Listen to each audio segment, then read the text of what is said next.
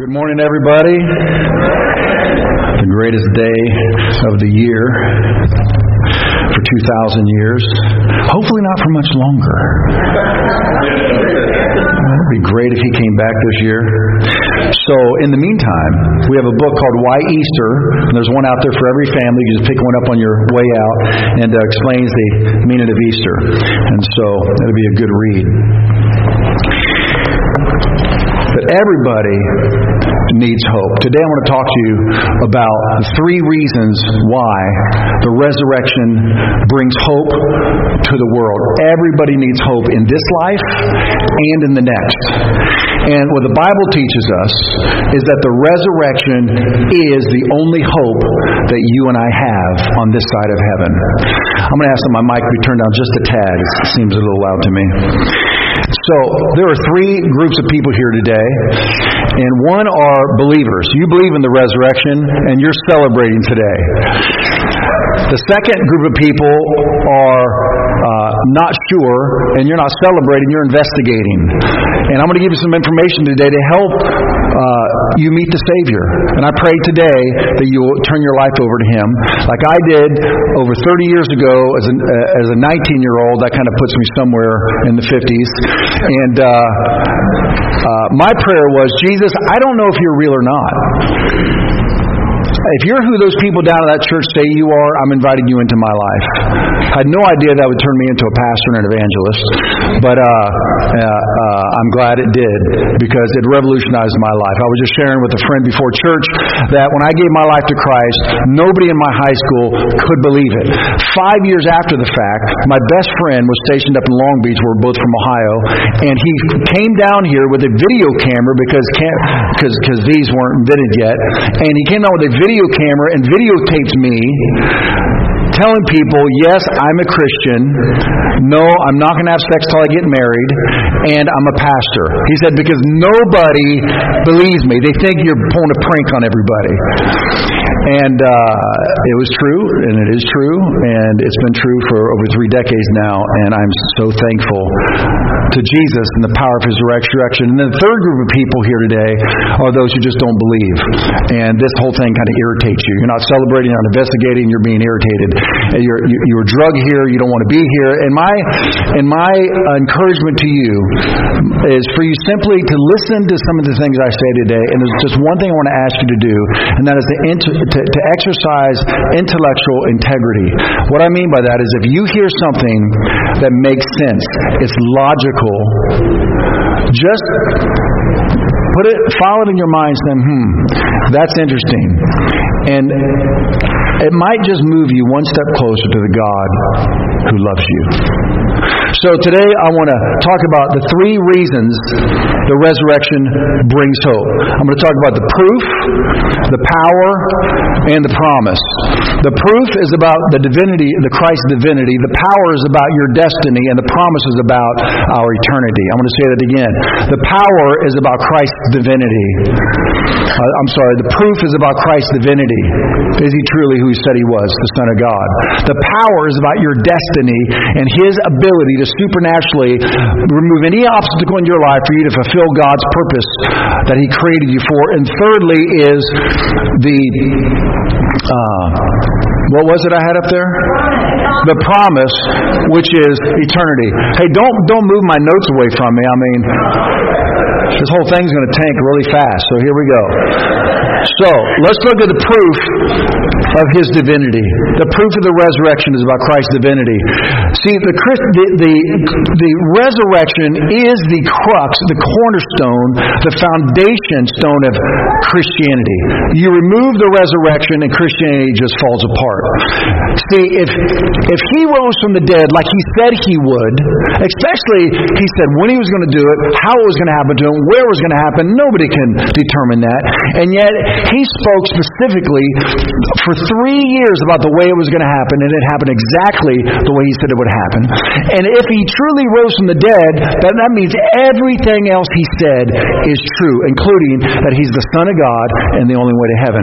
Which is why critics for two millennia now have tried to disprove the resurrection. So I want to very quickly hit on three of the objections to the resurrection and honestly dismantle them. But first, I want to talk about Paul the Apostle. Now, Paul, he was a Jewish leader. He was one of the most powerful men in the first century. He was an intellect of his day. He was a philosopher, he was a theologian, and he was powerful because he was born a Roman citizen, and yet he was a Jewish leader. He was a religious leader. He lived in the power center, the religious power center of the world in Jerusalem.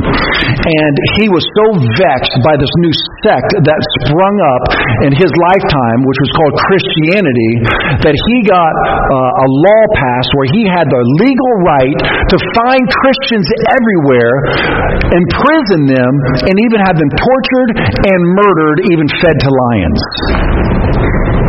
From his own personal testimony, the resurrected Jesus appeared to him. Now, he had nothing to lose. He was not weak. He was not vulnerable. He was not in trouble. He didn't have to turn to Christ because his life was falling apart. He was successful. He was powerful. He was rich. The church feared him. Why would he all of a sudden turn and become the greatest leader of the church he tried to destroy? It had to be something powerful. And from his own eyewitness, which you can read in the book of Acts in the Bible, it's because he said, The resurrected Christ appeared to me and gave me an ultimatum. Either quit killing my people or you've just met your demise and he turned his life over to Jesus, and he ended up writing two thirds of the New Testament. The, all the letters he wrote when he was imprisoned for his faith as a Christian, he wrote letters back to the churches that he had planted, and those letters are now what we call the New Testament. Listen to what this man, Paul, said. From Paul, a servant of Christ Jesus. God called me to be an apostle and chose me to tell the good news. Everybody say good news. You see, the world will try to tell you that Christianity is bad news. But the reality is, it is the best news. He goes on to say, God promised this, say it again, good news long ago through his prophets, that is written in the Holy Scriptures. The good news is about God's Son. He said, what? How many times has he said good news so far? This good news is about God's Son, Jesus Christ. I love how he says, our Lord. He used to kill people who said Jesus was their Lord. Now he says, our Lord. As a man, he was born from the family of David, but through the Spirit of holiness, he was declared to be God's Son with great power by, say it out loud, rising from the dead. He says the resurrection of Christ is the proof that he is the Son of God. Now, there are three primary uh, objections to the resurrection. And much of the information I'm going to share with you in this first point is out of this book called The Case for Easter by Lee Strobel. Um, you might want to download it. It is great. The Case for Easter by Lee Strobel. Now, Lee Strobel was an educated at Yale, uh, Yale Law School. He was an award winning legal editor for the Chicago Tribune, and he was an atheist. But his wife got saved. And then he began to see her change for the good over the next few months, and it really piqued his interest. But he did not want to become a Christian. He was an atheist. So you know what he did? He decided as a journalist that he was going to interview uh, the most world renowned archaeologists, uh, medical leaders, philosophers, and historians and ask them penetrating questions about the, the death, burial, and resurrection of Jesus Christ. And he says, in his own words, his intent was to disprove the resurrection. He interviewed uh, people such as Dr. Robert J. Stein, one of the world's foremost forensic pathologists, asking him questions about whether Christ truly died. What is the proof that he truly died? He also interviewed Alexander Metherell, MD, PhD, a medical degree from University of Miami of Florida, a doctorate of engineering from the University of Bristol in England, board certified in diagnosis by the American Board of Radiology, consultant to the National Heart, Lung, and Blood Institute of the National Institutes of Health of Bethesda, Maryland, a former research scientist who has taught at the University of California, editor of five scientific books, and has written for publications ranging from aerospace medicine to Scientific American. He's published in the uh, Physiologist and Biophysics Journal on Muscular Contraction. These are just two of the many people that he interviewed to find the truth about the resurrection of Christ. So, what are these three objections? Let's hit these very quickly. One, this has been circulating for the last couple thousand years, and that is that he didn't actually die on the cross. That he just fainted or he swooned. And so let's look at this medically. First of all, as he was being whipped, he experienced what's called hypovolemic shock, and that is a massive amount of blood loss. In fact, many people died during the scourging, where they would take these leather whips and they had metal balls in the end that would just hammer into the back and literally start breaking flesh open and bruise. And then there was these these bone shards at the end of the whips that would cut into the flesh and literally rip chunks of flesh out of the back all the way down to the spine and tearing apart sinews and, uh, sinews and muscles and there's such a massive blood loss that you go into hypovolemic shock. And this is one proven simply by the Roman scourging. All endured this. But secondly, uh, he couldn't even carry his cross to the hill where they're going to crucify him because he had no strength left in him. And then, of course, on the cross, he was um, asking for something to drink because he was completely dehydrated from the blood loss. And then you have the blood and water, and this is a medical proof that he had died from a heart attack. Well, what does that mean? Well, when you have hypovolemic shock and the loss, loss of blood, it, it creates a sustained rapid heart rate due to the blood loss, which causes what's called pleural effusion, which is water around the lungs, and pericardial effusion, which is water around the heart. Now, that is a medical proof that somebody has died of a heart attack. And this is found when the soldier uh, wanted to take the bodies down off the crosses. There were three that were crucified, two side by side of Jesus. And it was the Sabbath, so they didn't want to leave the bodies hanging up there on the Sabbath. So they went to the other two criminals, and they saw that they were still alive, so they broke their legs. Now, why would they do that? Because when you're crucified, your arms are, are once once they nail, they, they take these seven inch nails and they drive them through your wrist, and it crushes your uh, nerve that goes right into your hand, the main nerve. It would be like you know sometimes you hit your funny bone, and it's like oh, it'd be like taking a, a, a wrench and, and just crushing that funny bone. That's what it's like to have nails driven through your wrist, and and then they prop you up on the cross, and you fall down, and your arms come out of socket. So then what you have to do, and they nailed your feet, and the same uh, nerve is going into your feet, but you had to push yourself up to breathe, and you go back down, and push yourself up to breathe. And so they broke their legs, and they couldn't breathe, so they would suffocate to death. They come to Jesus, and the soldier saw that Jesus was dead, but just for good measure, he took his Roman spear, which is a long spear with a huge shaft on the end of it, and shoved it into his side, and obviously punctured his lung and his heart, and so water and blood poured out, showing he had died of a heart attack. And then the third proof that he died on the cross was the professional eyewitness, which was the guard who did this daily for a living. He knew when somebody was dead or not dead. In fact, if any criminals in his care escaped, he would be tortured and put to death himself. So he was darn sure that Jesus had died on the cross. But let's say he didn't. Let's say somehow he, he endured the hypovolemic shock, the heart attack, the piercing through his heart and his lungs, and he was put into the tomb, and yet he was still alive. The second objection to the resurrection is that he escaped from the tomb. Now, nobody is asking the question whether his body is in the tomb or not. Everybody knows it's not there. You can go there today and see the actual tomb that he was buried in.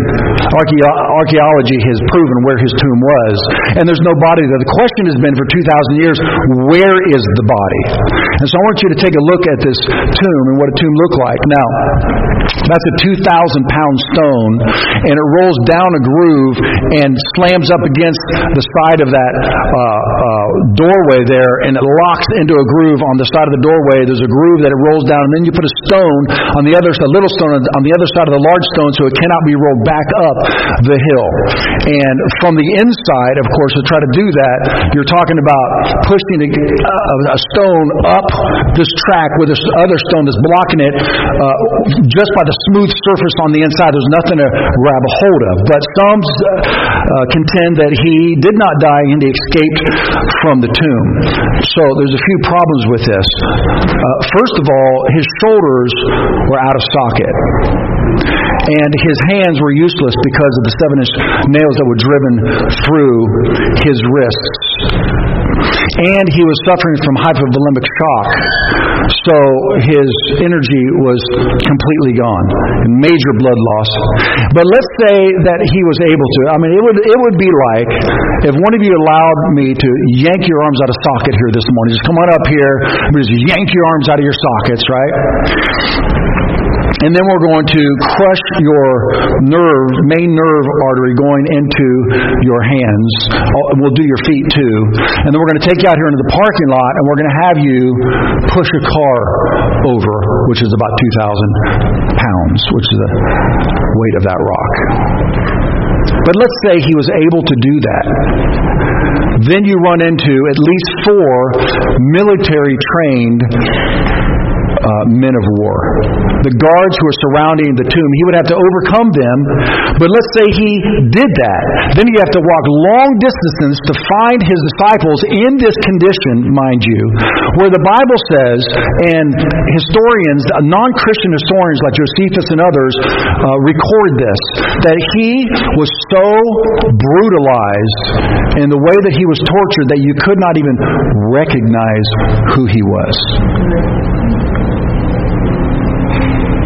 And after he endured the cross, and after he pushed the stone out of the way, and after he overcame the guards, he walked miles to find his disciples to inspire them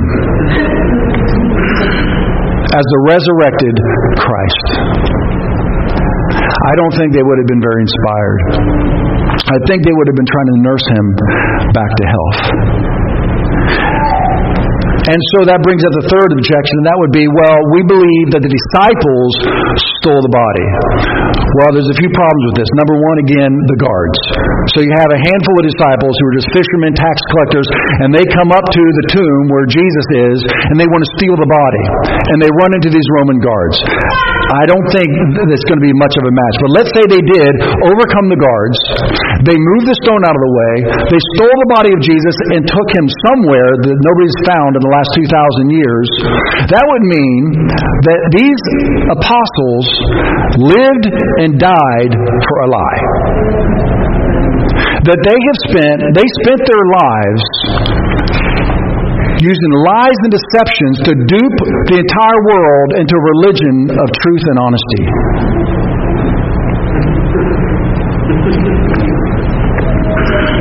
It also means that they would have allowed themselves to be tortured and murdered for what they knew to be a lie. And every psychologist worth their salt will tell you that nobody will die for what they know to be a lie. And yet, every one of the followers of Christ, the first uh, century followers of Christ, allowed themselves to be mercifully tortured, unmercifully tortured, and murdered because they believed in the risen Christ. And this brings up the last point, and that is the 500 plus eyewitnesses. Now, you, know in a court of law, if there's an eyewitness, I mean, you can make your case, and it's just circumstantial evidence, and you can just lie and lie and lie. But then there was an eyewitness. You're like, ah, oh, yeah, well, well, then there's two eyewitnesses. You're, you're done. You're done for. Right, Mark? You're a lawyer, right? A couple eyewitnesses saw you there. They got a video, they got pictures, right? You're done for. Over 500 eyewitnesses in the first century. One was Paul the Apostle, who I told you about, who was persecuting the church, but now he's the leader of the church. The other were James and Peter, the apostles, and all the other apostles. And then 500 people at the same time testify that they saw the risen Christ. Now, Some people would say, well, they were hallucinating. Uh, psychology will tell you that no two people can hallucinate the exact same thing because it's in your mind. And they certainly can't hallucinate the same thing at the exact same time, let alone 500 people at one time saying that we saw Jesus alive. And do you know what? There are testimonies all over the world today, especially in the Middle East, among Hindus and Muslims and places where Christians are not allowed to go. Jesus is appearing to them in dreams. We've met some of them personally. And they say, Who is he? When we're able to speak with him. One time, Ken Blue uh, found out about Jesus appearing to Muslims all over the Middle East. And so um, they put a, an ad in the newspaper and said, If you have had dreams of a man appearing to you, saying that he's the Son of God, come to this convention. And so they had a place, I believe it was in Egypt, it was in Turkey, and how many people showed up to that? It was like well, there was, there was several thousand people. And as the week went on, he, he had lunch with different groups of people every day. And he okay, come here. Grab this microphone and tell this real quick. I know it's an amazing story. Don't take too much of my time, but come tell the story. This is Mark. He's uh, one of our pastors here on staff. He's an amazing teacher mentor, uh, there you go. my mentor was invited to come to Turkey and preach on grace, which was Paul's message. And it was a week long conference, and they'd assembled most of the Christians in Turkey for this conference in this large city. And as the conference went on, he had three meals a day with different groups of people at the table. And as Christians do, we always say, Well, how did you become a Christian? We, we, we just, that's one of the second questions that you ask. So he'd say, How did you become a Christian? And they would say, Well, I uh, was Islamic and um, I had this dream in the night, and this guy in white showed up in the dream and said he was Jesus. And I started to look into it because it was amazing, and I became a Christian. Well, everybody he talked to at every table talked about the same dream. And then he asked the leader of the church in Turkey, uh, what, what did you do? What, what did you, how did you react to this? He said, Well, we, we, took out a, we took out a newspaper ad in the biggest paper in, in the city and across Turkey, and we had a big full page, and it said, If you have had a dream like this of this guy in white, who appears to you and says he's Jesus, and you want more information, you phone this number and we'll tell you what's happening. Isn't that amazing? If you saved in Turkey. If you want more information, yeah, call this number. Phone us and we'll explain your dream to you. It's been a supernatural uh, that is awesome. event across the country. It's pretty amazing. Awesome. Praise the Lord. Thank you, Mark. So, if this is true, and Jesus did rise from the dead, and we see Luke, a physician, writing in the books of Acts how Jesus walked through a door. John wrote how Jesus walked through the door. They were all hiding in the upper room, afraid because they, they thought they were going to be taken next. And the resurrected Christ just walked through the door. He didn't have to open the door because now he's resurrected and he's not limited to this physical realm. Why would he move the stone if he could have just come right through the stone? So that you and I could look inside. And that's what I'm doing today. I'm giving you information so that you can look inside and see who Jesus really is. So that you can come to Him as the Savior of your life. If you will do that, you will experience the second part of the resurrection, and that is the power of the resurrection, which is about your destiny. This is how the resurrection gives hope. First of all, it proves that Jesus is truly the Son of God, the Savior of the world. Secondly, it releases power into your life. I have some amazing stories. I just got back from Mexico, roughly about 100 churches down there that, that I serve, and they come, they bust in all, all from all over Mexico. We spent a whole weekend together, and the Spirit of God came upon that place so strong. I got a great story I'll tell you uh, next Sunday. and so, but here, here, here's the crux, and I've been walking with the Lord now uh, 82, 92, 102, 112, 13, 14, 15, 16, 17, 18. What's that? 6, 36 years? I, I have story after story after story after story after story after story after story after story after story after story of Christ's power in my life, and so do many of you. He's not just some distant God. Even if he did raise from the dead, he's not just sitting off in heaven and he's just letting the world spin by itself and good luck, guys. No, he sent his Holy Spirit and he sends him into every believer, an all round believer. And he sends angels as our servants, the Bible says. And God is walking with us every day in this very life.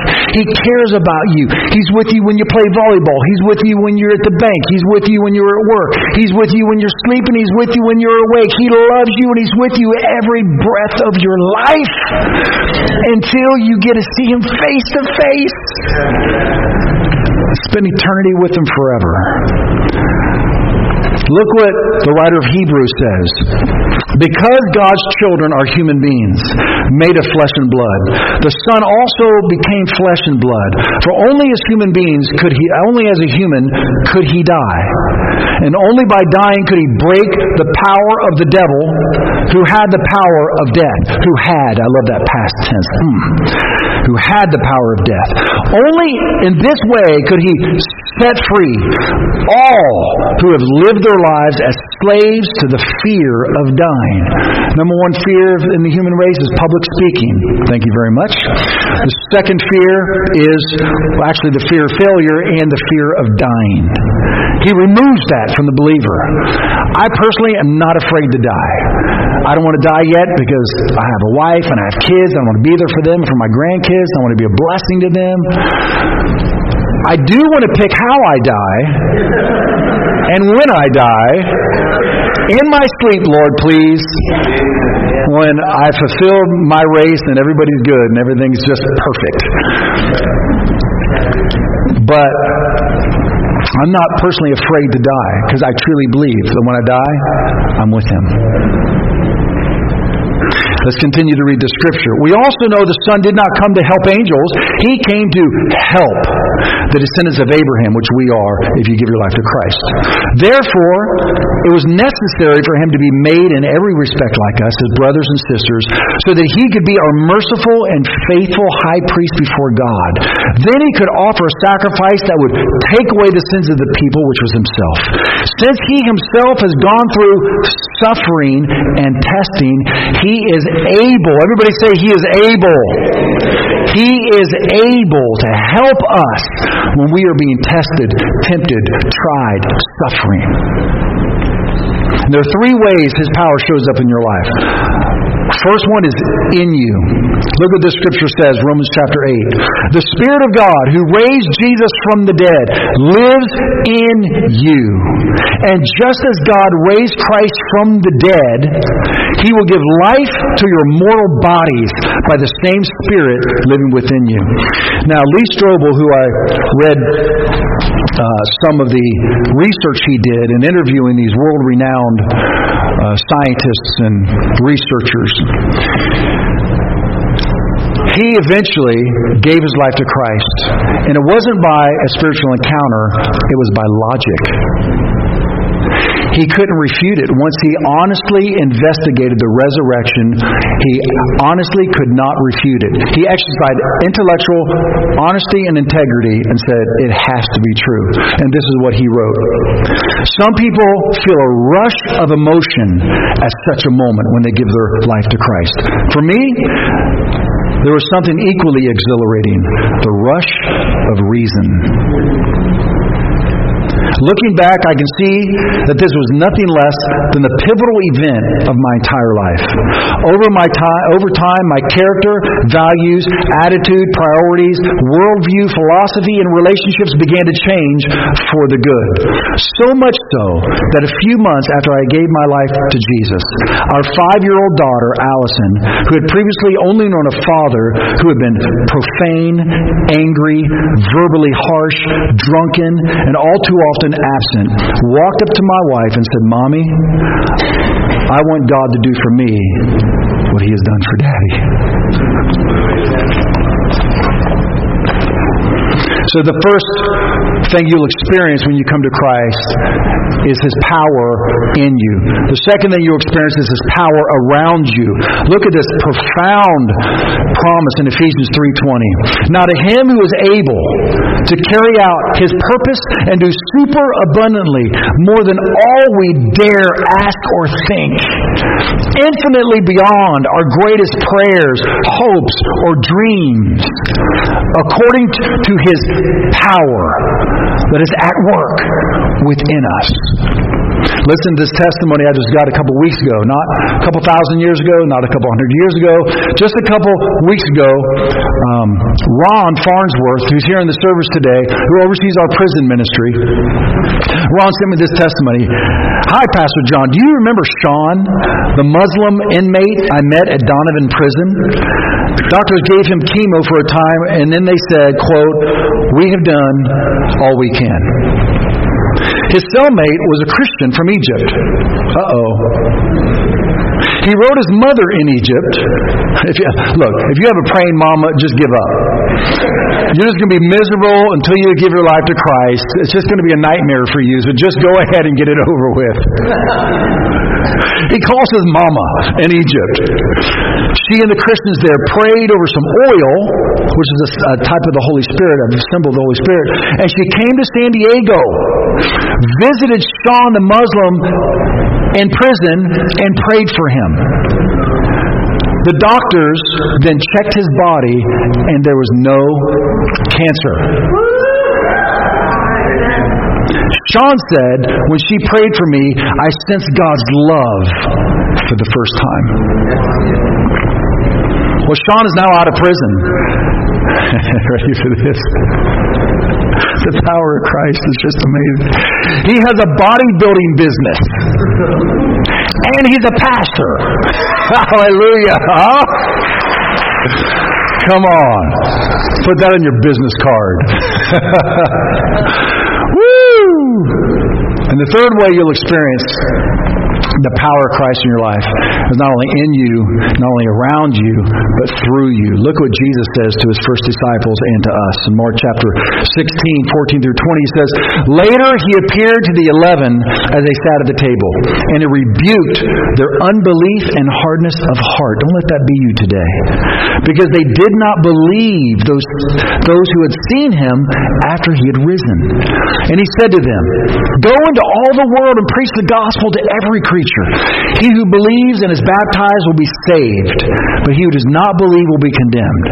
And these signs will follow those who believe. In my name they will cast out demons. They will speak with new tongues. They will take up serpents. And if they drink anything deadly, it will by no means hurt them. They will lay hands on the sick, and they will recover.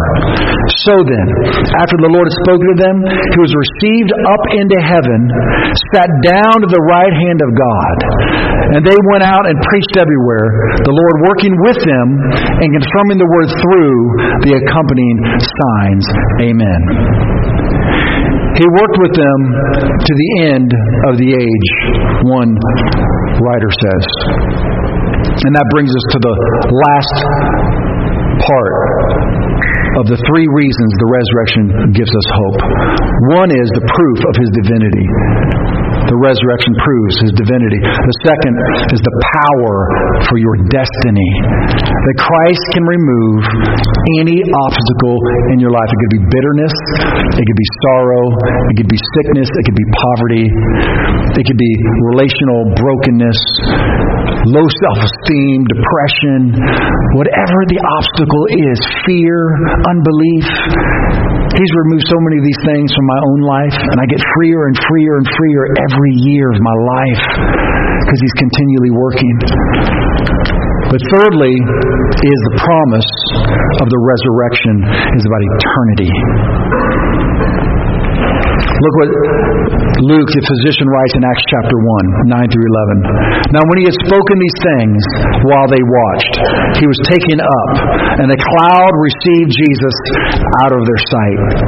And while they looked steadfastly toward heaven as he went up, behold, two men stood by them in white apparel, who said to them, Men of Galilee, why do you stand gazing up into heaven?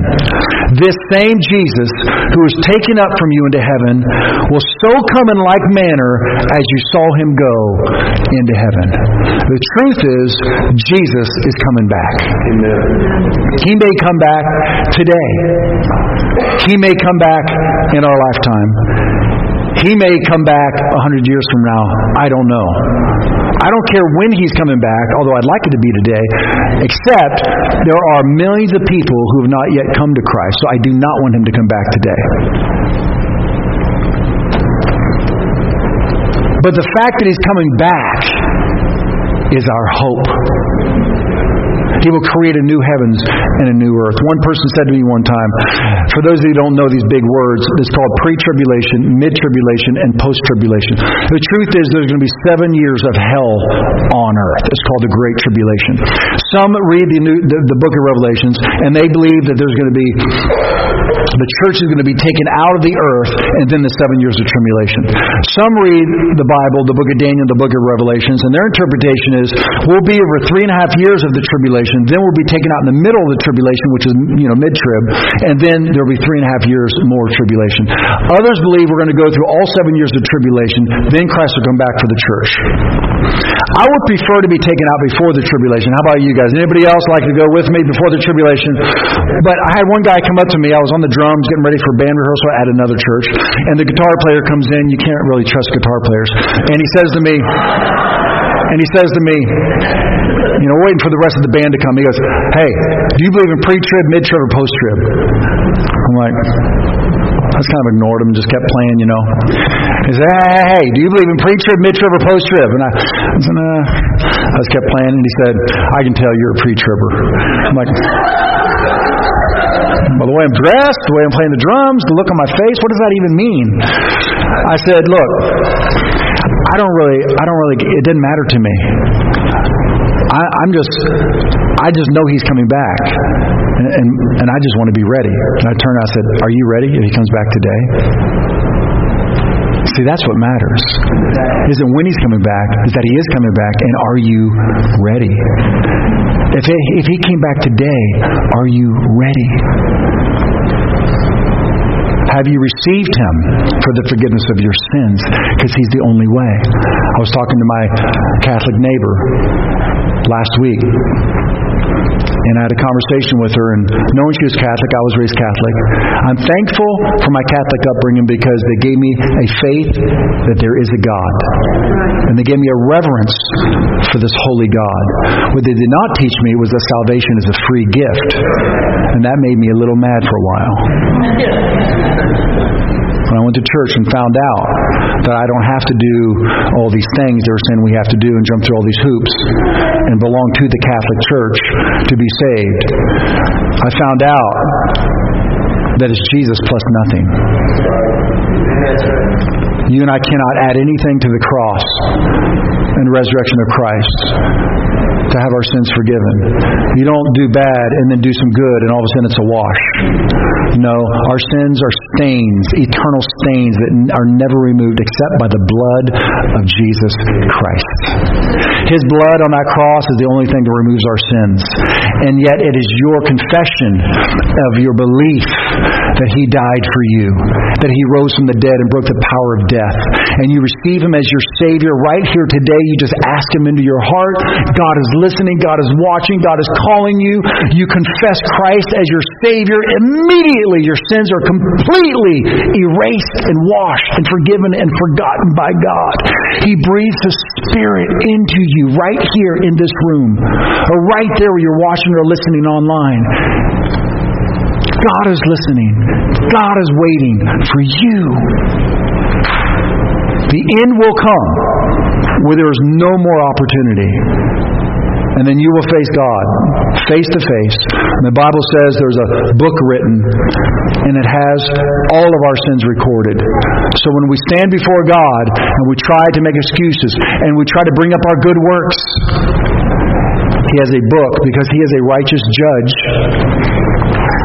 We all like justice only when it happens to somebody else. But God is a just God. He cannot be unjust or he ceases to be God. He's a holy and true and just God, and he has a record of all of our sins. But if you give your life to Jesus, his son, who he sacrificed on the cross for you, your sins are erased from that book, and your name is written in another book called the Book of Life. And when you meet God face to face, He will know that you gave your life to His Son. And the book that has our sins written in it is not even open for you. It's just the book of life. And He sees your name. He says, Welcome. I shared this with my Catholic neighbor, and she had never heard salvation and free in the same sentence in her entire life. She couldn't believe it. Her mouth just dropped open. She just looked at me like, you know, bug eyed, like this. So I showed her a couple scriptures about salvation is a free gift. And she looked at it and I said, Will you pray with me right here in your driveway to receive Jesus as your Savior? Stop this foolishness. She said, Yes. Prayed with her right there. I said, What do you feel? She looked at me. She said, I feel like I will never be alone again. And I said, Do you know what, Sherry? I remember when I was 19 years old and I gave my life to Jesus. It was about a month later. I was standing in my kitchen doing the dishes, and I had this overwhelming reality. I will never be alone again. Jesus is with me. For real. Forever. My girlfriend didn't like it, so she left. she gave me an ultimatum one day it's either him or me. It crushed me, but I'm thankful. That was a long time ago and a far, far away.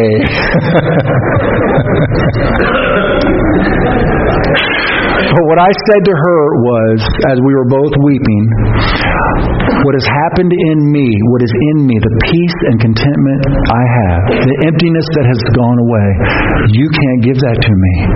I can't trade this in. And she wouldn't come to him. And so I chose Jesus. And look at Jesus' promise to me and to all of those who give their life to him. And I'll close with this. Let not your heart be troubled. Do You believe in God? Believe also in me. In my Father's house are many mansions. If it were not so, I would have told you. I go to prepare a place for you. This is Jesus talking. And if I go and prepare a place for you, I will come again and receive you to myself, that where I am, there you may be also. Don't live for this life. Enjoy this life, but don't let your tentacles just be sucked into the earth and make your life about fame and fortune and accumulation and acquisitions and accomplishments. It's all poof. Eternity is what we were created for. And you want to live eternity with Christ, not eternity without Christ. We close your eyes this morning with me. You're in here this morning and you've been living with a temporal mindset, even as a believer, and you've forgotten this is all about Jesus and all about fulfilling God's purpose for your life. Will you just rededicate your life to Jesus this morning, right here on this Resurrection Sunday? Say, Jesus, I've been a fool. I used you for salvation. but now I'm just living life like everybody else, and honestly, it's not satisfying. I am rededicating my spiritual journey with you this morning on this Resurrection Sunday. And ask Him, say, I'm asking you for a brand new intimacy, and I'm asking you for a fresh empowerment of your Holy Spirit on my life. Renew me like I was when I first gave my life to you.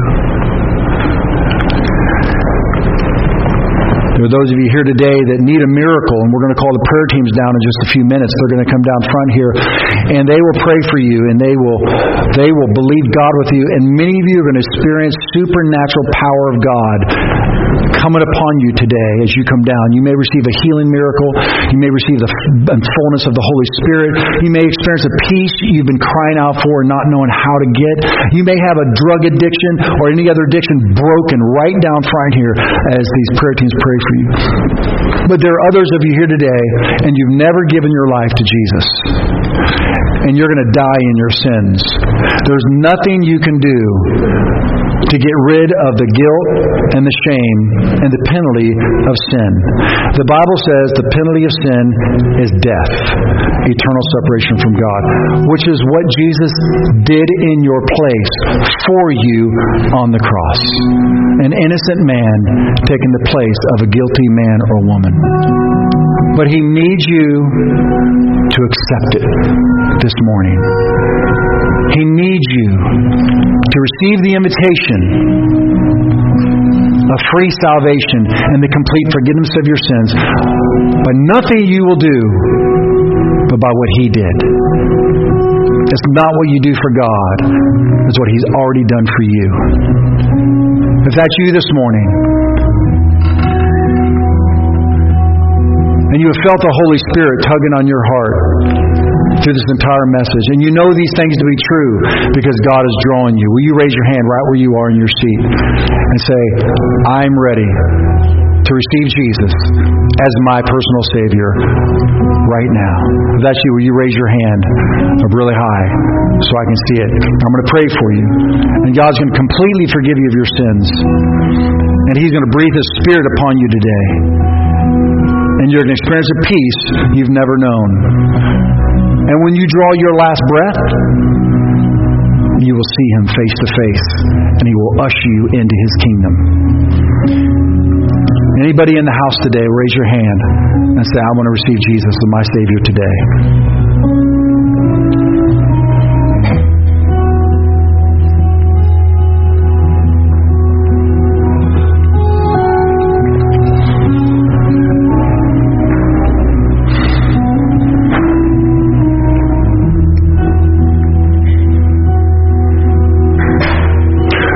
Want you to do is this. I don't see any hands raised in here today. On your visitor card, there's a place to check, gave my life to Christ today. Or rededicated my life to Christ today. Or investigating Christianity. You'd like to know more. And you're welcome to email me, john at gatheringplacechurch.org. Ask any questions you may have. And I'll be happy to answer them for you. Today is the day that Jesus broke death, hell, and the grave. It is a day to rejoice and to celebrate until we see Him face to face. Amen. Amen. Let's all stand and let's let Josh and the team lead us in one more song. And as they do, prayer teams, please come down front. And if you need prayer for healing, salvation, deliverance, make your way out of your seats, come down front, let these prayer teams agree with you in prayer, and watch Jesus rock your world. God bless you. Have an amazing Resurrection Sunday.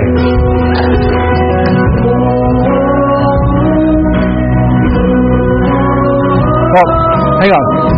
Bring it sound down real quick. I'm sorry. I've got to tell you this real quick. For all of you visiting today, there's a book here called The God Questions. It's a gift edition. It's a mini uh, edition of the series we're going to go through. I have copies for every visitor. So I'm going to come right down front here, and I would love to meet you. If you come down front, I'll give you one of these for free, and it'll set you up for next week's teaching series, all right? Okay.